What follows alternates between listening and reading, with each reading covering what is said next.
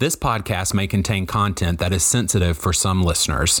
If you or someone you know is in a suicidal crisis or emotional distress, contact the National Suicide Prevention Lifeline, the Lifeline, at 1-800-273-TALK. That's 1-800-273-8255. Crisis workers are available 24 hours a day. Calls are free and confidential. What do you get nervous every time you get nervous about it? I don't know why. There's something about this. Here we go in 5, 4, 3, 2, 1, action. Hello and welcome back to another episode of Alec Mapa Hot Mess with Matthew Dempsey, psychotherapist. I got the whole thing out, Matthew. Yes, that was so good. I'm Alec Mapa. I'm an actor and comedian. I live in Hollywood, and sometimes I get things right. And I'm Matthew Dempsey. I'm a multicultural counselor, psychotherapist, and Alec gets very nervous every time we count down to start the show. I do, and then I turn into mush mouth, and but at this point we're not correcting it anymore. It's about authenticity, and if right. I mess up the intro, then that's it. You look terrific. Oh, thank you so much. So do you. Are you still languishing? Are you still in the pandemic dumps? Languishing. I feel flavors of languish. I mean, me too. Do you want to say what you've learned about what languish is? Yes, it is somewhere on the scale of from thriving. Yes. To what's the bottom? Anguish. Wilting. Anguish. Yes. Is in the middle. That they talked about in this New York Times op-ed that the sameness of the days of the pandemic and everything have put us in this place where we're just kind of like, we're not completely depressed. We're just kind of existing. Yes. And it's kind of like they termed it languishing. Yes, languishing. Did we talk about that before in one of our shows? Oh, okay, good. So we've covered that. Okay, great. Languishing. So yeah, I would say I feel actually pretty content. I feel pretty content. Yeah, right. I'm not languishing right now. All right. I've been working out with a personal trainer in the morning. Oh, how's that been going? At 7:00. It's great. But what happens is I'm exhausted by 1 because if you get up at 6, then you feel like you've had a real look at my bicep. Are you impressed? Come on. Yeah. How's that for a thirst trap? So we have a great guest on today who's a good friend, but it's Daniel Franzese. Yeah. From Looking and Mean Girls. Yep. Wonderful actor. And I'm excited. He's an activist and he is a body activist. Yes. And he is about diversity and he's a great stand-up comic, but there's so many things about him that I didn't know. Mm-hmm. Like one of the things we're going to talk about today that I didn't know about Matthew was that he was in conversion therapy. I didn't know that either. Neither did I. And he was raised in a faith-based household. Yeah. Were you? I was not. So, I mean, I was raised, like quasi-religious, I would go to I grew up Catholic and went to CCD and did all that. You went to CCD? You went to catechism? That's right. My first communion and confirmation and all of that. And pretty much after confirmation, it was just done. We didn't have to do anything anymore. But it was really, my family was not active in the church at all. My mom did it just to give us some kind of structure around spirituality or faith or religion. But it really was nothing that was super enforced. So I didn't grow up with that kind of hammered into me. So I don't have the same kind of trauma response to religion like a lot of other queer people do. Right. But I absolutely understand it. Yeah. What about you? Were you raised religious at all? I was raised Catholic. We grew up across the street from St. Brendan's Church. And my father was the type of person who went every fucking day at 8 a.m. and sometimes made us go too. And then we had to go because the church was across the street. We had to go, all four of us, every single day. Oh my God. Not every day? Not every day. Every Sunday. I don't do anything every Sunday. Yeah. No. So you guys were like Easter, Christmas church people. That's it. That's it. Yep. Mm-hmm. Yeah. But my mom wasn't even Catholic. We just went because my dad was, and she was like, okay, well, I guess we can do that. Oh, so your dad was Catholic. Yeah, but he didn't even go to the church. So it was just we just kind of did it because it was it was a place for us to do it. Neither one of your parents were particularly religious. Not religious, not uber spiritual. There really wasn't a whole lot of faith-based conversations happening in my house. No. Was it very, very heavily faith based in yours? Yeah, because the Philippines was like a Catholic, was a Spanish colony for 400 years. Right. And what the Spaniards did to them was, you know, beat them into Catholicism. Yeah. And so, and because life in the Philippines is really arduous, you know, there's monsoons and earthquakes and there's poverty. Right. They are in turn very spiritual people. Yeah. Some, you know, in as a survival mechanism. Yeah. In some ways, the way the people in India have a very strong sense of spirituality, because life on this plane is so arduous. You have to find some kind of like higher belief in order to make life endurable. Yes. And so I get it. I get it on a gut level. I'm not very Catholic. I never thought God cared about who I had sex with. I never had that. So what was your experience growing up, especially as a gay person? Did you feel like for you yourself, it was beaten into you? Beaten into me, hammered into me. Hello. Yeah, like it wasn't. They always said Catholics are taught what to think, not how to think. Oh, that is. Yeah. I'm not going to speak too broadly, but I found that to be very true for a lot of people. Yeah. That yes. In Judaism, well, because I grew up in a very Jewish neighborhood, all of the kids, it was all philosophical. It was all questions all the time. Right. You were allowed to question. You were allowed to challenge. And in Catholicism, it's like, nope, this is the way it is. And Catholics don't even read the Bible. The priests are like, we've got this. This is too complicated. Yeah. We're just going to dole out a little piece at a time and explain it to you. By the way, this is a mental health podcast, folks. If you're tuning in, it's not a religious podcast. We don't normally go here. Download and subscribe. But I was actually, my next question to you is going to be, how do you feel like it impacted you? How much did it impact your mental health? This is what I think I've discussed this before. Right before I turned 30, my whole life went down the drain. I lost all my money. My boyfriend broke up with me and my mother died. And there was a turning point where I was really kind of looking upwards to heaven, and I was thinking in a Catholic way, what did I do to deserve this? Yeah. To deserve this all at once? Where's my place on the karmic wheel? And then I realized people die. That had nothing to do with anything I could have ever done. Mm-hmm. I trusted somebody with my money who I shouldn't have. That was my own. I took responsibility, accountability, and nobody told me to date that horrible man at gunpoint. So those were all based on choices and things that were choices I made, and the death of my mother was something I had no control over. Right. And to think that I had something to do with it was magical thinking. Right. So, and that was the turning point for me with Catholicism. All of a sudden I realized, one, I thought like a Catholic. Right. I thought like a Catholic that if something bad goes on in my life, I did something to deserve this. Yes. That Jesus is keeping score somehow. God is keeping score. And if I'm shitty, then he's going to shit on me. And if I'm good, he's going to reward me. And then I no longer believe that anymore.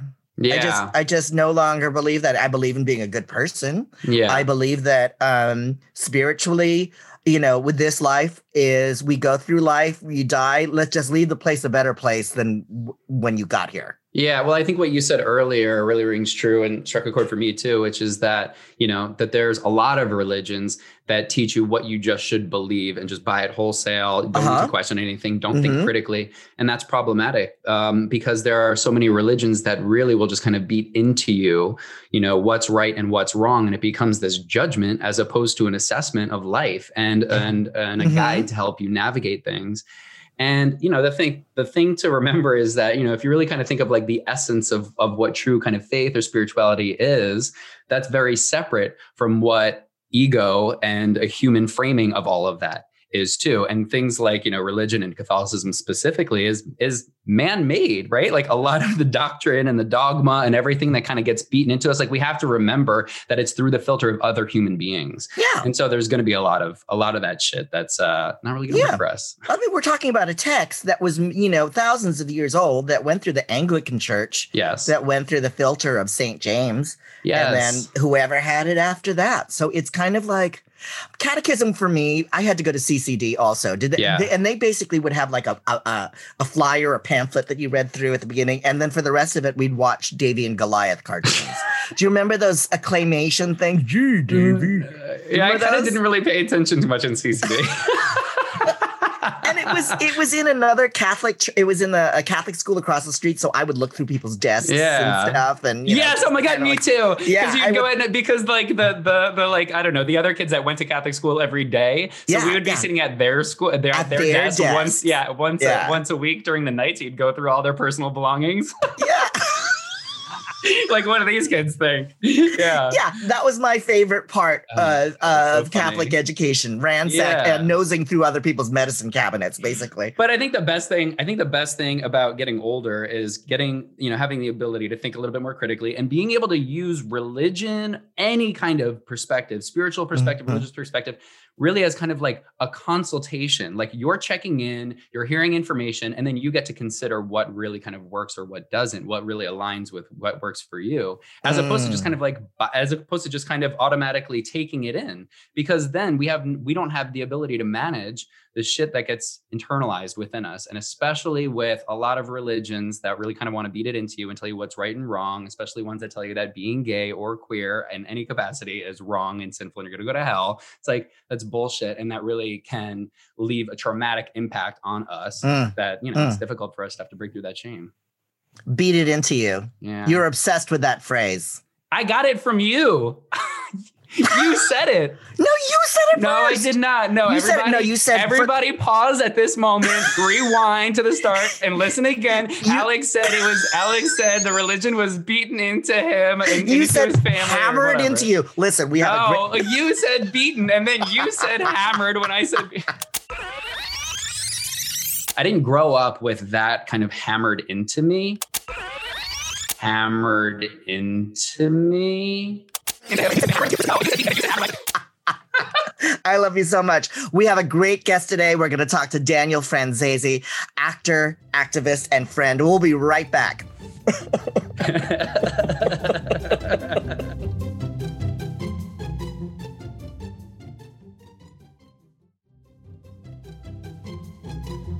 We are really looking forward to our guest today. He's an actor, comedian, writer, and activist. You may know him from his starring role as Damien in the hit movie Mean Girls, and of course, the lovable Eddie on HBO's Looking. So good on that. He is the creator of several live comedy shows and co-hosts the podcast Yas Jesus, which is a faith and sexually affirming podcast that believes you don't have to pick between gay and God. Welcome to the show, our friend Daniel Franzese. Yay! Yay!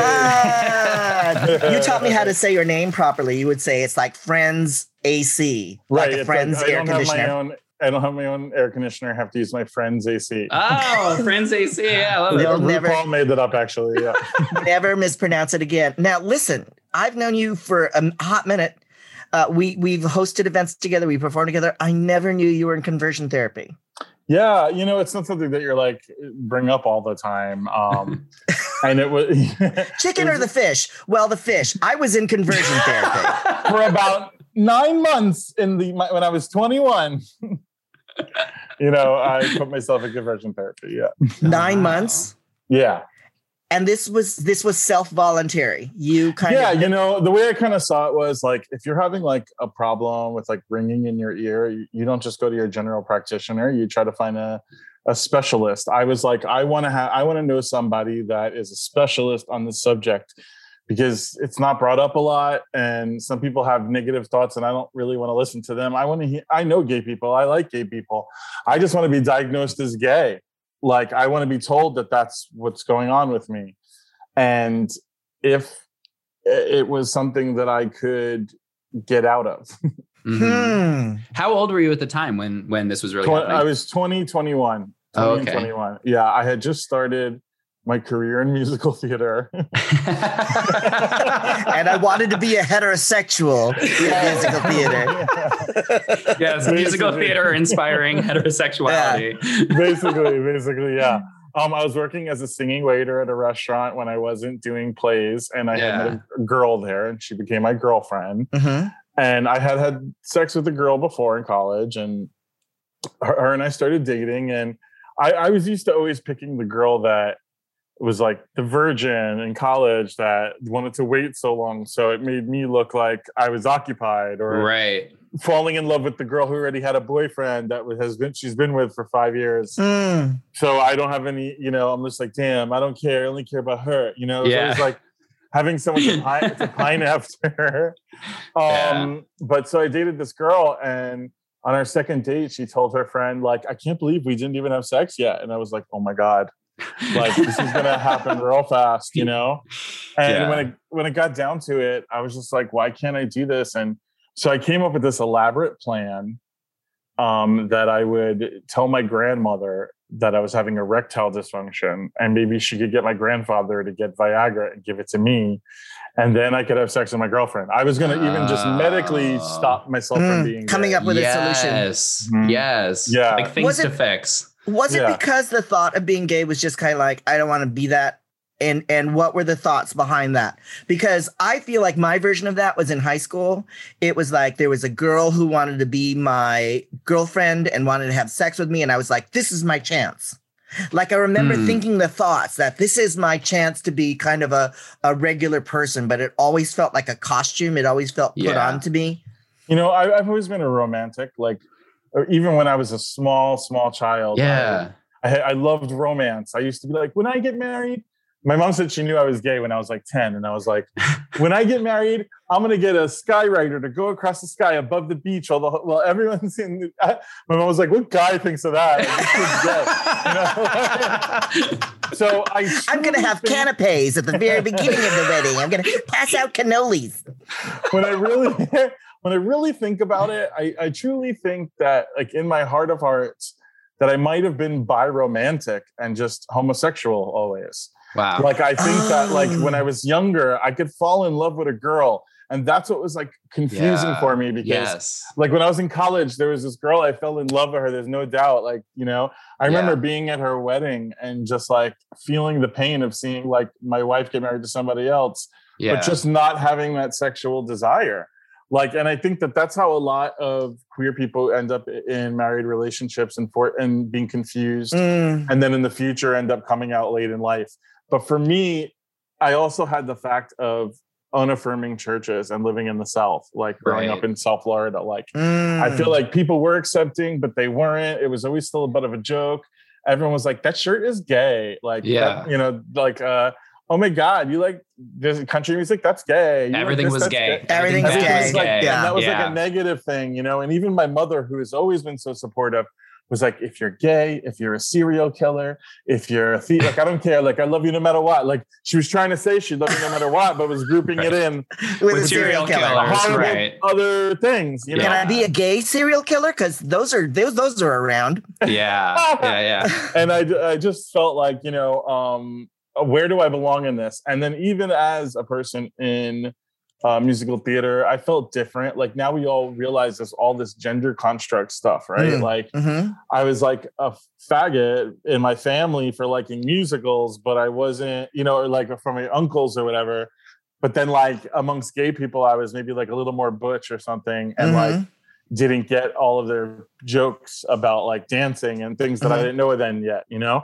And so I was like, where do I belong? Like, kind of thing. I couldn't understand. Like, the one out gay kid in my college had a pride flag canopy over his bed, which, like, was pretty fierce, but like especially for back then, but intimidating. I was like, that's not me. So who am I? And then it became, it sounds like it was beyond your comfort level about like who you were. Yeah. But the sex wasn't. I was so excited to try things. And, you know, it was also the kind of time where it was like everyone would go to a rave and then do ecstasy. And if you made out with a guy, it was okay. Like, it wasn't like, there was like this like bi-curious coolness thing. Like this from like Kurt Cobain and all these other people. And like Pete Wentz, emo, like that whole kind of emo mode. Yeah. Right. Like, I remember Details Magazine was a big deal for me because it started being like a gay magazine in a way. It was so progressive, like, you know, Glenn O'Brien wrote for them and talked about style, and then there was like they would say like, is it, you know, gay or metrosexual? And it was cool for guys to paint their fingernails navy on one hand, and I was like, oh, and I immediately did that. Like, you know, I mean, and it was those kind of things that I'm just like, you know, realizing I had all these kind of gender constructs and things like in my head, you know. And I think going to conversion therapy was like the first step of me unraveling that, because I actually did find out what I wanted to find out by going. I know a lot of people have not had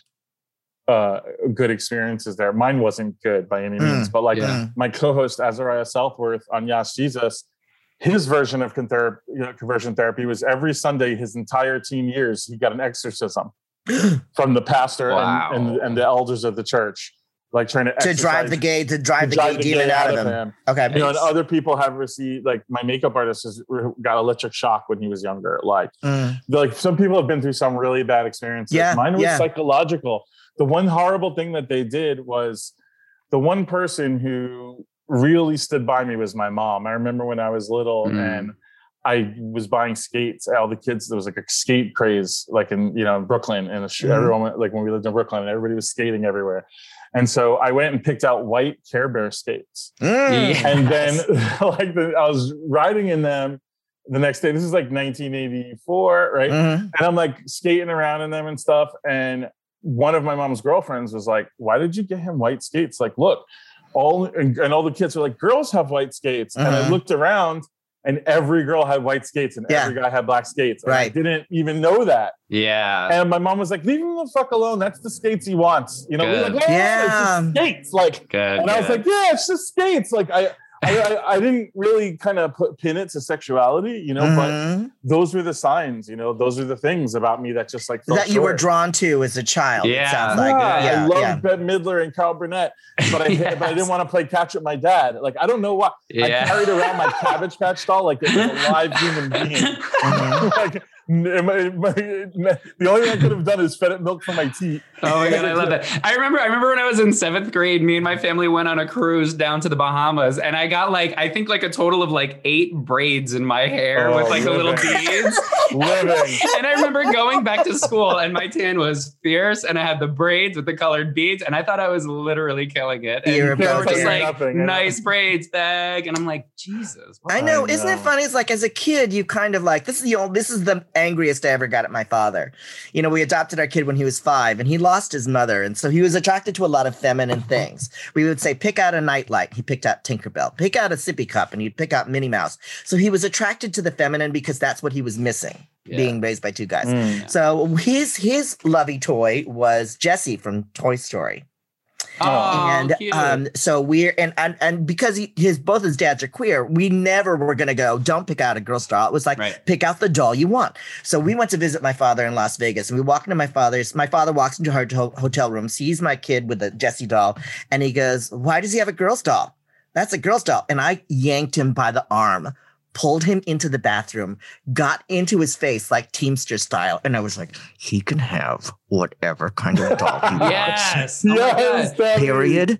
End of subject. Do not bring this up again. And I had murder in my eyes. Yeah. Because it was like, I'm not having it. So this is my thing about conversion therapy. The end game is you do this therapy and you're going to come out a heterosexual, right? Yeah, but I didn't realize that. See, what I did was my grandmother, when I told her my plan, she had like a bookmark in the Bible, and she was like, look, and I was like, oh my God, do you think I'm gay? Ah! And I like freaked out, like, and I prayed in her bathroom, which to me was a very holy space because my nana still to this day is our big prayer warrior, 90 years old, still with us, God bless. Wow. But like I was in her bathroom and I was like, God, I am coming to you right now as like your son, and I am opening up the clouds in the heavens and I'm staring at you right in the face. And I'm telling you right now that if you don't want me to be gay, then bring me a woman that I could give everything that she needs and she can return it to me. I'm like, but if you don't do that, then I'm going to know that you want me to be this way. And I'm going to spend the rest of my life trying to figure out why. I was like, because I'm done playing, like, you know. Yes, challenge authority. Challenge authority. And then so immediately my grandma was like, do you want me to talk to the pastor about this? And I was like, you know what? Yeah. And she did. And the next week she was like, the pastor said he doesn't really know much about this, but someone coincidentally, and I don't believe in coincidences, especially spiritually, he was like, came in and just spoke to him about something like this and gave him this card, and he doesn't know the guy, but maybe it'll help you kind of thing. So I don't blame anyone. Like, even the way that was framed to me, I don't blame the pastor, my nana, nothing. I got the card. I called it. The guy called me in. Now, the first thing I do is fill out this test. And it's like every 5th question is like a hidden gay agenda question. It's like finish this sentence. Clang, clang, clang went the... No, like, honestly, it was like so that. It was like, question number 1, have you ever stolen anything over $500? Question number 2, like, have you ever committed suicide? Question number 3, like, are you a meat eater? Question number 4, it's like, you know, do you have allies in your life? It was like, question number 5, are penises pretty? And then, like, as I started going through, like yeah, duh. Like, every question number 5 was like super gay. And I was like, should I just be filling out all the 5s? Like, yeah. So whatever, I filled out the whole thing. So that doesn't even sound slick. Our penis is pretty. I want to know what are the other gay questions? Yeah. Like, how do I look in this? Yeah. I think it was stuff like, are my seams showing? Do you find yourself finding the male naked form arousing or things like that? Like, really, right. Okay. Anyway, like, did you answer it? Did you answer it honestly? Yes, except for the parts where it asked if I had ever had experiences yet. Because I had a few things that happened in college that I was like, no. You know, like, I didn't want to write down what I was doing for fear that there could be retaliation. Even like. You know, like, what if I'm outing myself and all of a sudden I'm going to be surrounded by 8 people in suits or something? Like, you know what I mean? Like, this place was also kind of like, as you expect it to be, like, he just rented, like, probably an office in some random office park.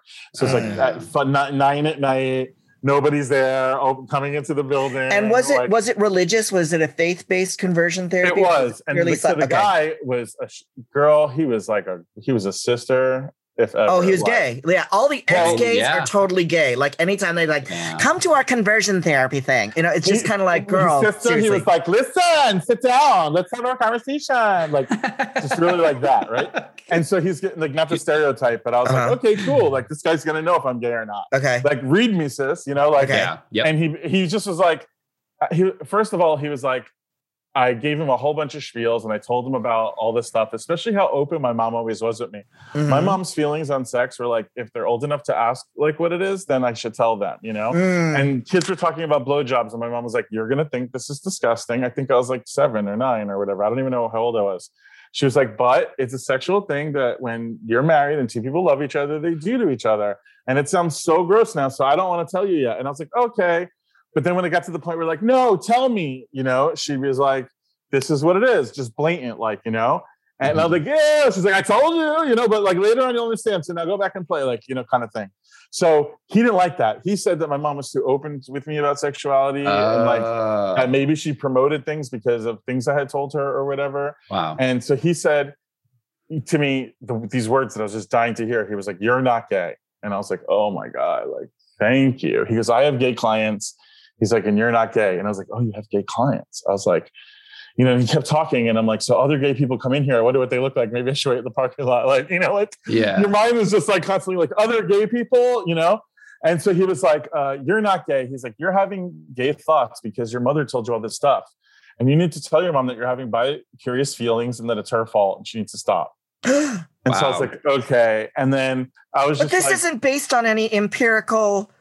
psychological practice or anything. I mean, it's not. There was always scripture involved. There was always other things, misuse of scripture. Yes, things like, you know, just things like that. That stuff didn't really get to me because through all of this, my faith never wavered. This isn't a problem that I'm having with God. This is a problem I'm having with someone not being able to give me the answer that I want. So after you're going to this like once a week for 9 months. When does the tide start to turn? What is there a moment where instantly. I said to him, I broke down a little bit and I started to cry and I was like, almost like hyperventilating a little bit. And I just was like, I'm just so nervous about, and he was like, what is your problem? And he goes, I was just talking to my wife the other day and I go, your wife? And he goes, yeah, I'm married with 2 children. I used to be gay. And I was like, used to be gay. I was like, look, I don't know if I'm gay, but for shit show, I know you're gay. Do you know what I mean? Like, it takes one to know one, lady. Yeah, exactly. I was like, what's going on? And he was like, well, I used to be gay. This is like an ex-gay situation. Like, I'm trying to help you get rid of those feelings. And I was like, no, that's not what I came here for. And he was like, well, what are you afraid of? And I said, honestly, that I'm going to go to hell. He's like, you're not going to go to hell. And I was like, I'm not. And he goes, no. He goes, you could be sucking a dick.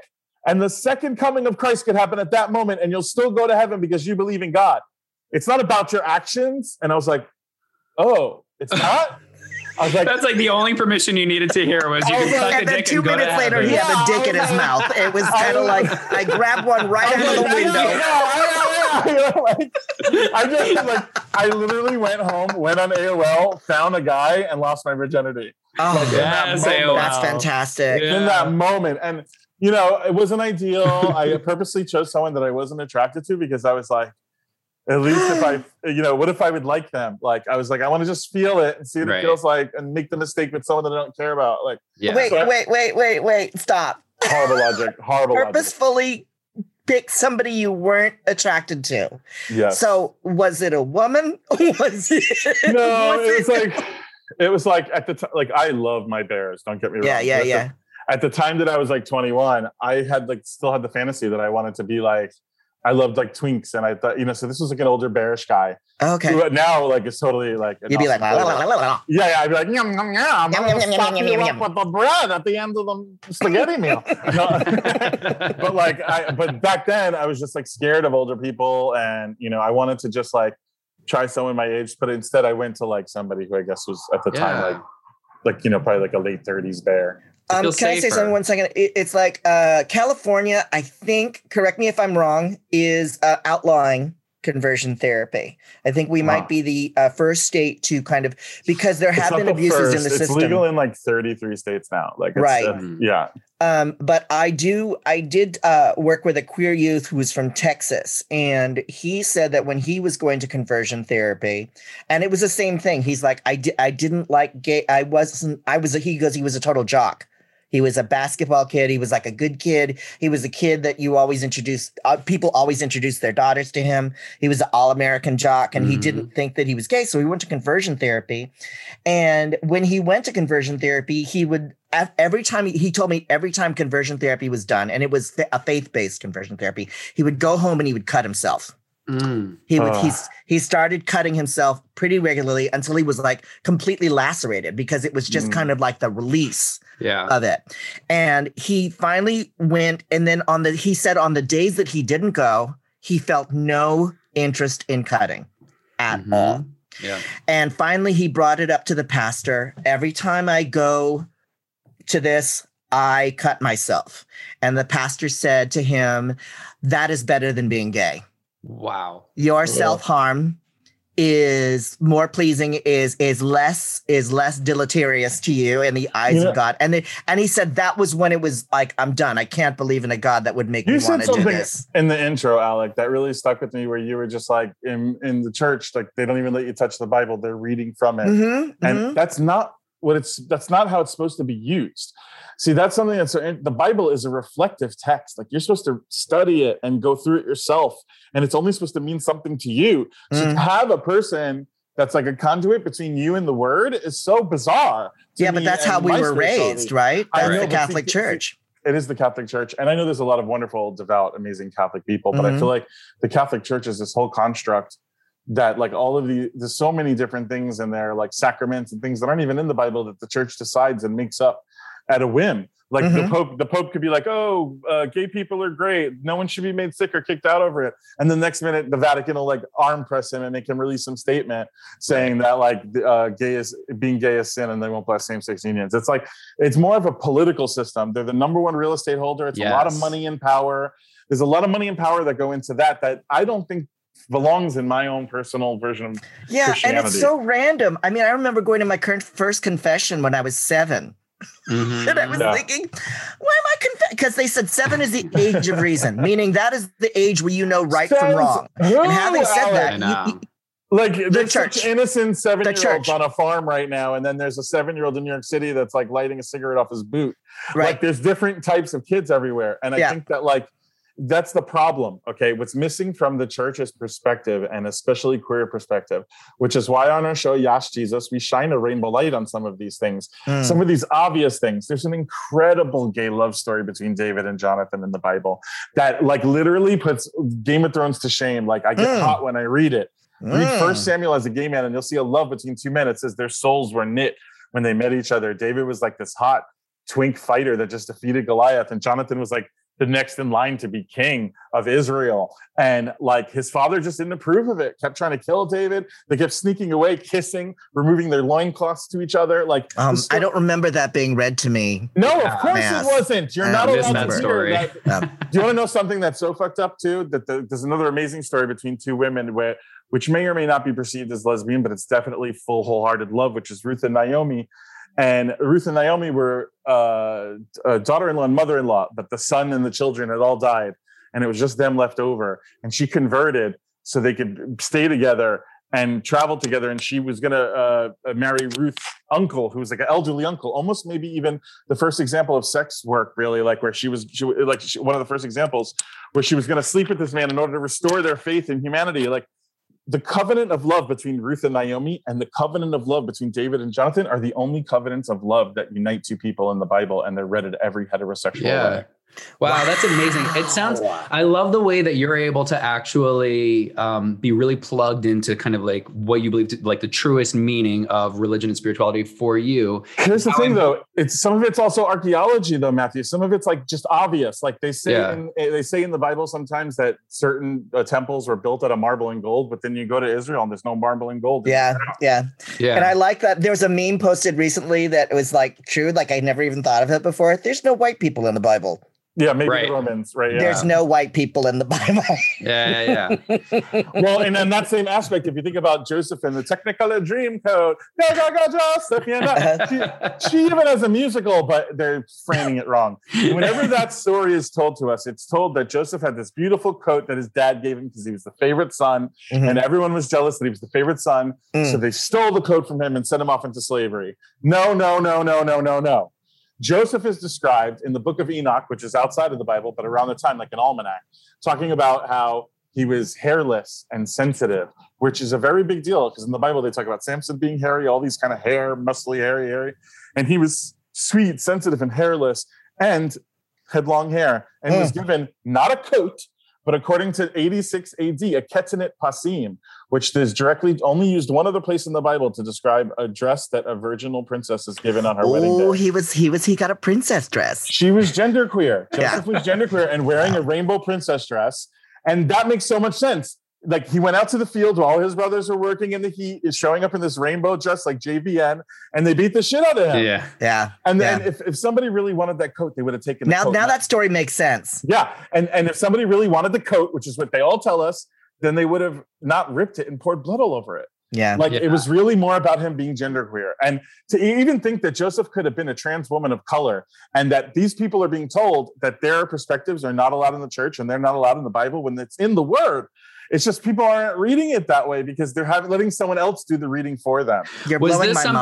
Mind. What, Dana? Was this something that you did at your own individual deep dive on, or did you find other people that you were able to? You know, I'm really. This has been like during quarantine, really, that I'm getting this deep into at least the biblical aspect of it. I've always been close to God and Christ, but like I feel like David and Jonathan woke me up so bad because the same Bible that drove me to conversion therapy was the same Bible that I was reading this amazing gay love story in. And it's this physical, same copy. And so I'm just looking at it different. It's almost like you're holding a piece of clear glass and you're like, there's nothing in it. It's clear. So you hold it up to the light and the rainbow comes out.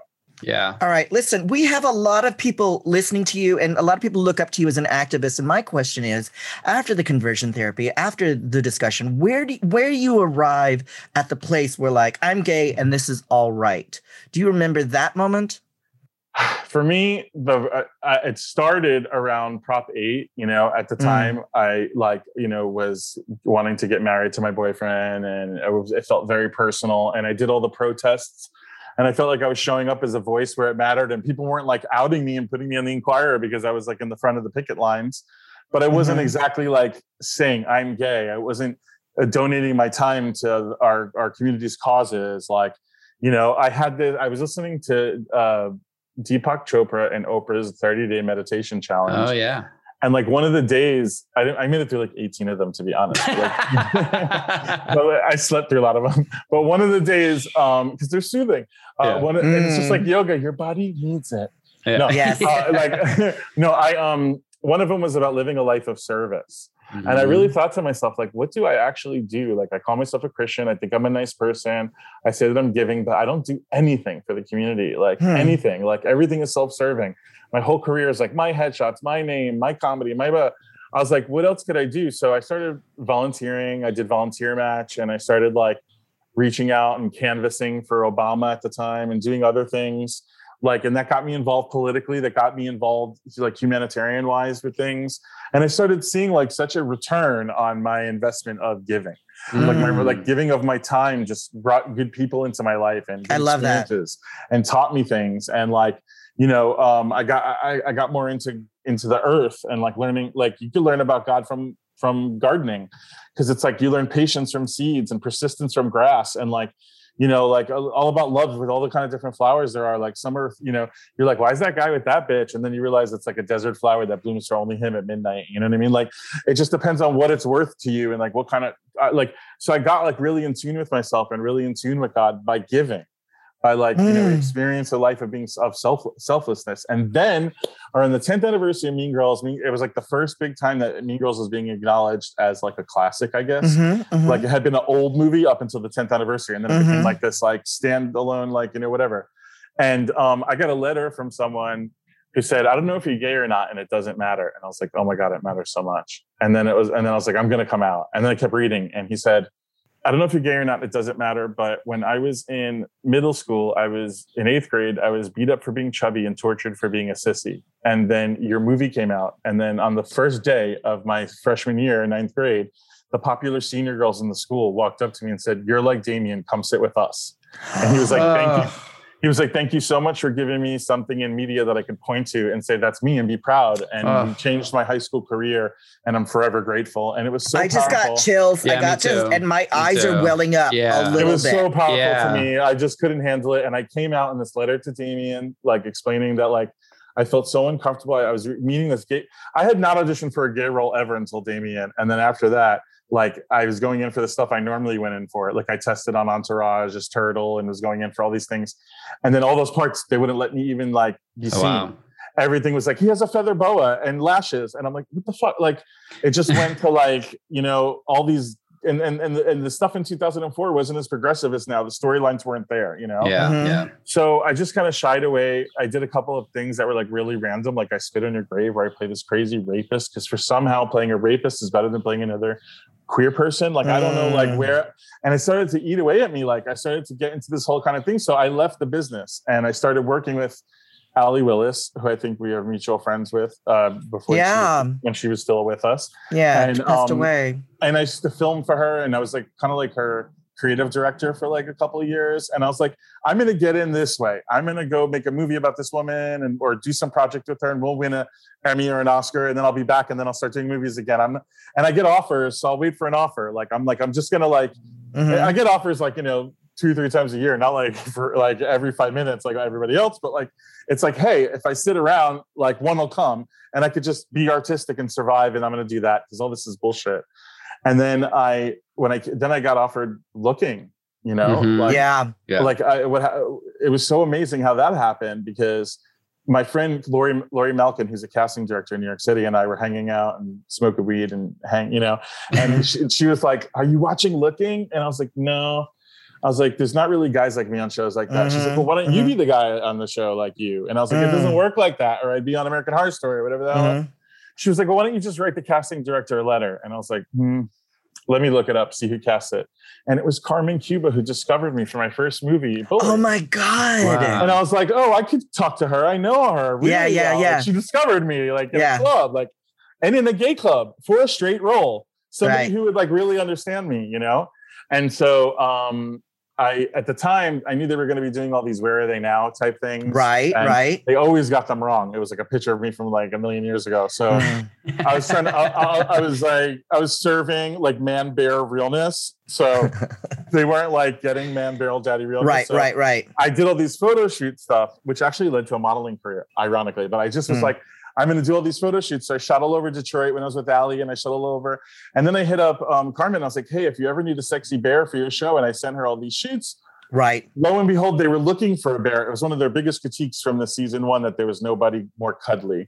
And so there was nobody cuddly, and there were no Asian people. It took place in San Francisco. There wasn't. Yeah. Jonathan Groff's coworker, his best friend at work is Asian. His coworker. Oh, okay. He wasn't a living, breathing homosexual. He was like, he had 2 lines per episode. Listen, I feel like this is part one of our conversation, because you're so much about like body and spirituality, and I want to talk to you more and more and more, but we're running out of time, and I absolutely adore you.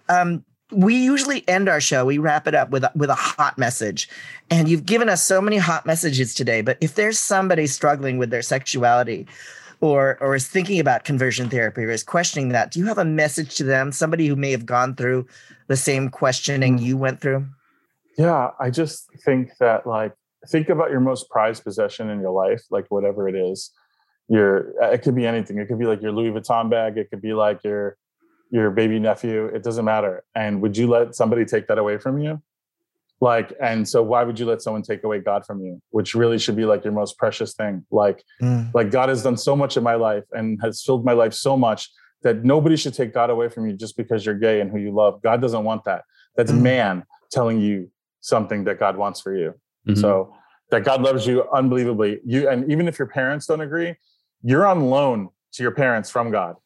God loaned children to their parents. Mm-hmm. Like, so it's like your parents don't even have a say in that. Just trust me. And I also think as a queer Christian, it's a lot of our responsibility to save our parents who are true Christians who just don't know any better because they've been taught wrong. Mm-hmm. Like, that's part of our journey and part of our big contribution to Christianity is gay people are going to change that wave. We change our families. I absolutely agree. Daniel, where can our listeners find you on your social medias? You can find me at What's Up Danny on Instagram, Twitter, Tumblr, blackpeoplemeet.com, JDate, Christian Mingle, Farmers Only, and Venmo. And Yas Jesus, your podcast. And Yas Jesus pod.com. Yeah. Please leave us a praise report or a prayer request. All right. We love you, Daniel. I love you unconditionally. And I'll see you soon, okay? Thanks Daniel. Yeah, nice to meet you. Thanks, you. Bye, honey.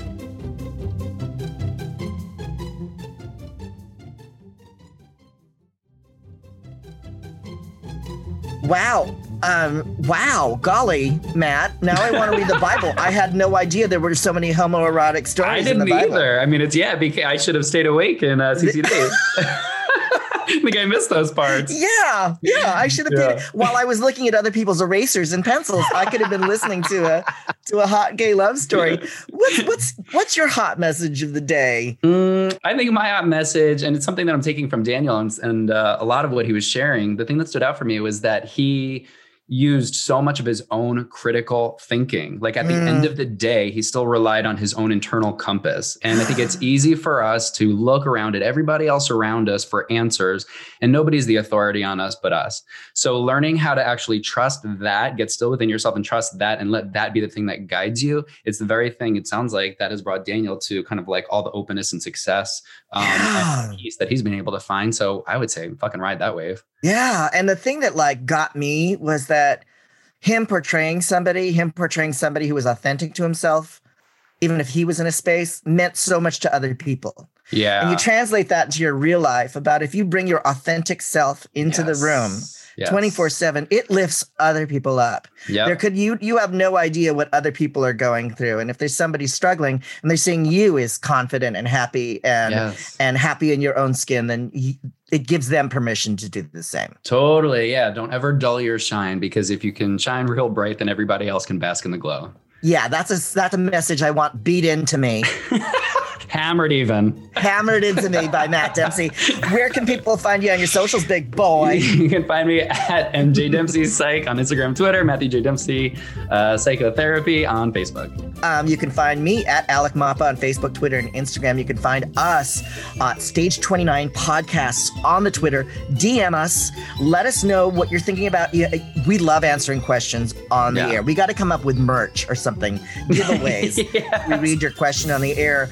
Don't forget to download it and subscribe. We are the mental health podcast that's going to save the world one hot mess at a time. Tune in next week. We'll have more hot mess fun. Bye-bye. Bye, guys.